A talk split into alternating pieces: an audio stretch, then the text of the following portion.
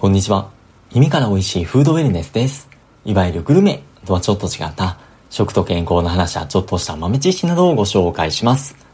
さて前回放送では10月の2日豆腐の日にちなんでその前日だったんですが豆腐の話をさせていただきました。まあ、個人的に豆腐が好きだからっていうのは非常にあったんですけども、お付き合いいただいた皆様、そして10月の2日豆腐の日ってことだけでも知っていただいただけでも大変嬉しく思っています。そしてその時に豆腐のというよりも大豆の健康効果に関する話をいくつかピックアップしてご紹介させていただいたんですけども、その中でも大豆イソフラボンっていうまあ良き不成分については話すとちょっと長くなりそうなのでみたいな感じであんまり詳細を伝えておりませんでした。なので、まあこの機会についでに大豆イソフラボンの話ができればなっていうふうに思ったのがまあ今回の放送でございます。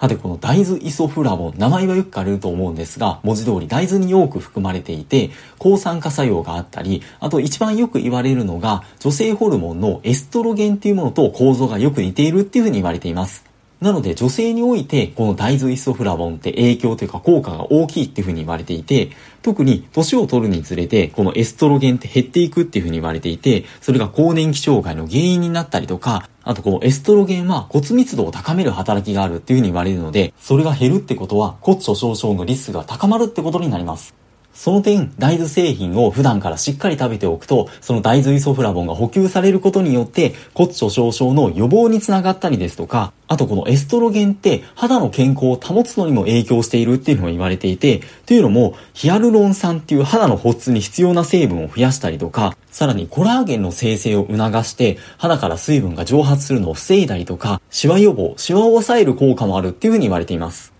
ちなみに最近、機能性表示食品っていうもの、いろんな種類見かけるんじゃないかなと思うんですけども、その中でも大豆イソフラボンが含まれていて、その機能性を表示しているものがあるんですが、それも骨の成分の維持に役立つっていうのと、肌の潤いを保つっていう二通りの機能性表示があります。もちろん骨の成分を保つ骨量の維持っていう観点でも非常に生活していく上で大事ではあるんですが、美肌効果っていうのも非常に気になるところではないでしょうか。この大豆イソフラボンの美容効果については、例えば被験者を2つのグループに分けて、1つのグループは大豆イソフラボンを1日 40g、で、もう1つのグループは取ってもらわないっていう風に分けて、3、3ヶ月間過ごしてもらった時に、8週間目には、その取ってもらったグループの肌の弾力が増して、3ヶ月後にはシワが減っていたっていう風な報告があったり、他にも大豆イソフラボンが豊富に含まれる大豆濃縮液を1日 100g 半年間、まあちょっと息が長いっていうのはあるんですけども、それだけ摂取してもらった結果、平均して肌の表面の表皮の厚みが9%以上増えて、さらに被験者の女性のうち86%の人が肌の奥のコラーゲンの量が増えたっていう結果になったんだそうです。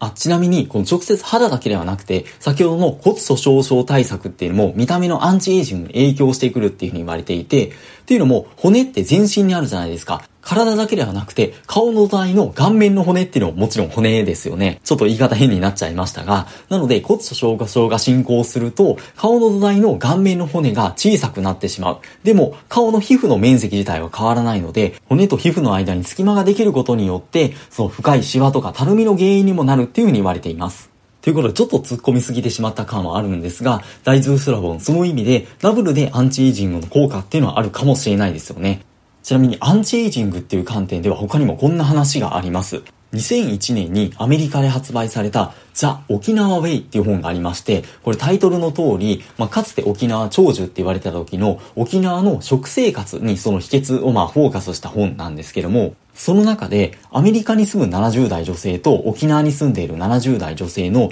エストロゲン数値を比べたところ、沖縄女性の方が3倍近くその数値が高かったっていう風なデータが載っているんだそうです。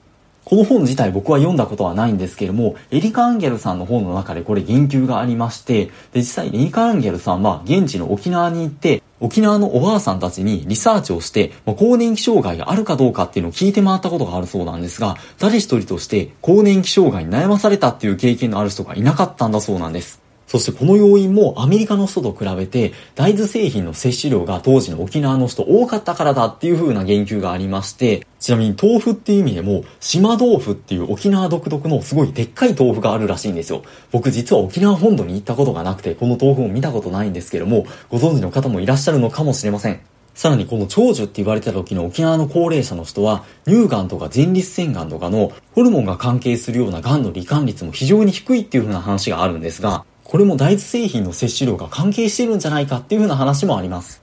確かに乳がんについては、例えば35歳以上の日本人女性を1万5000人以上約15年追跡したっていう調査でも、大豆イソラボンの摂取量が一番少なかった群に比べて、その次に多かった群は、閉経後の乳がんリスクが40%近く減っていたっていう風な結果もあったりしまして、他にも乳がんサバイバー、乳がんを克服した人たちを追跡調査した結果でも、大豆の摂取量が一番多かった人たちは、最も少なかった人たちと比べて、生存年数が長くて、乳がんの再発リスクも低かったっていうような結果があったりとか、乳がんとの関連を指摘した報告っていうのも非常に多いようです。そして女性だけではなくて男性についても、大豆製品を多く取っている人の方が、前立腺がんの発症リスクが少なかった。これ、イソフラボンとの関係があるかどうかっていうのは定かではないんですけども、そんな報告もあったりもします。とは言っても先ほどの乳がんの結果も結構割れていたりですとか、そもそもエストロゲンってホルモンなんで少なすぎても良くないんですが、逆に多すぎてもホルモンバランスを崩してしまうってことになりかねないので、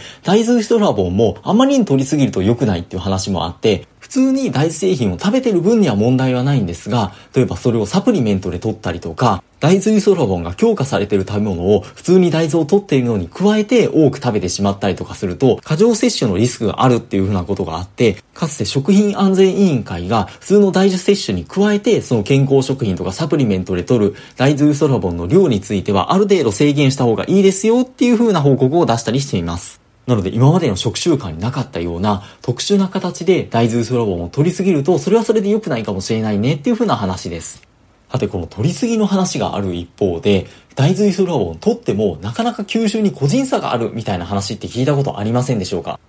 よく言われるのが、エクオールっていう物質で、これ何かっていうと、大豆イソラボンを同じように取った場合でも、大豆イソラボンのその成分のまま吸収する人と、腸内細菌によってエクオールっていう物質に変換して吸収する人がいて、そのエクオールの方が、そのエストロゲン覚醒が高いっていうふうに言われているんですよ。例えば、更年期の女性に2年間豆乳を飲んでもらって骨密度の変化を調べたっていう試験では、このエクオールを体内で作れる人と作れない人で、その改善効果に4倍近く差があったっていう風な結果があったりします。しかもこのエクオールを作れる人っていうのが、日本人でだいたい50%弱ぐらい、半分近くの人は実は作れないっていう風に言われていて、これでもまだ日本人は多い方で、日本人ほど大豆食品の摂取習慣のない欧米人の人っていうのはもっと割合が少ない20%から30%ぐらいの人しか作れないっていう風な報告もあるそうです。なので大豆イソラボンの効果をどれだけ受けられるかはこのエクオールが作れるかどうかにかかっているみたいな話がよく出てきていてなのでエクオールを作れるかどうかの検査キットが売られていたりですとかあとはエクオールをそのままサプリメントで取れるような商品っていうのがよく販売されていたりもします。確かこれワーママハルさんも放送で前に紹介していたような気がするんですけども、じゃあこのエクオールを体内で作れない人は大豆フラボンを取ってもあまり効果がないってことになるのでしょうか？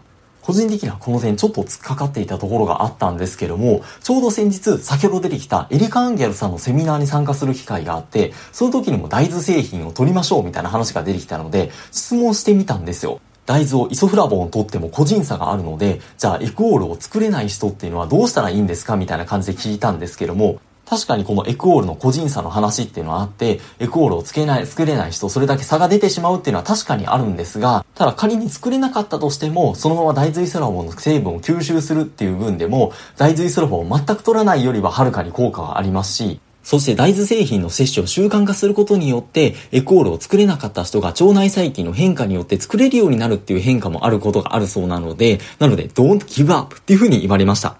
サプリメントとか検査キットが決して悪いってわけではないんですけども、商業的な意味合いも含めて、このエクオールの話が強調されすぎてる感もちょっとあって、でも作れなくても決して無駄にはならないっていうところと、そしてエクオールの検査キットを販売してる会社の調査結果によっても、大豆製品を食べる頻度が高い人の方があまり食べない人と比べて、エクオールを賛成できる人の割合が高いっていう風な結果も公表されています。をちゃんと言ってくれてるんだと思って感心して見ていて、まあまさにドントギブアップだなと思って見ていたんですけども、逆に言うとエクロールをつける能力は同じ人でも毎年変わってくるので、年に1回ぐらいは検査を受けるのをお勧めしますっていう風に言っていて、いやもう商売上手だなと思って、ある意味感心したんですよね。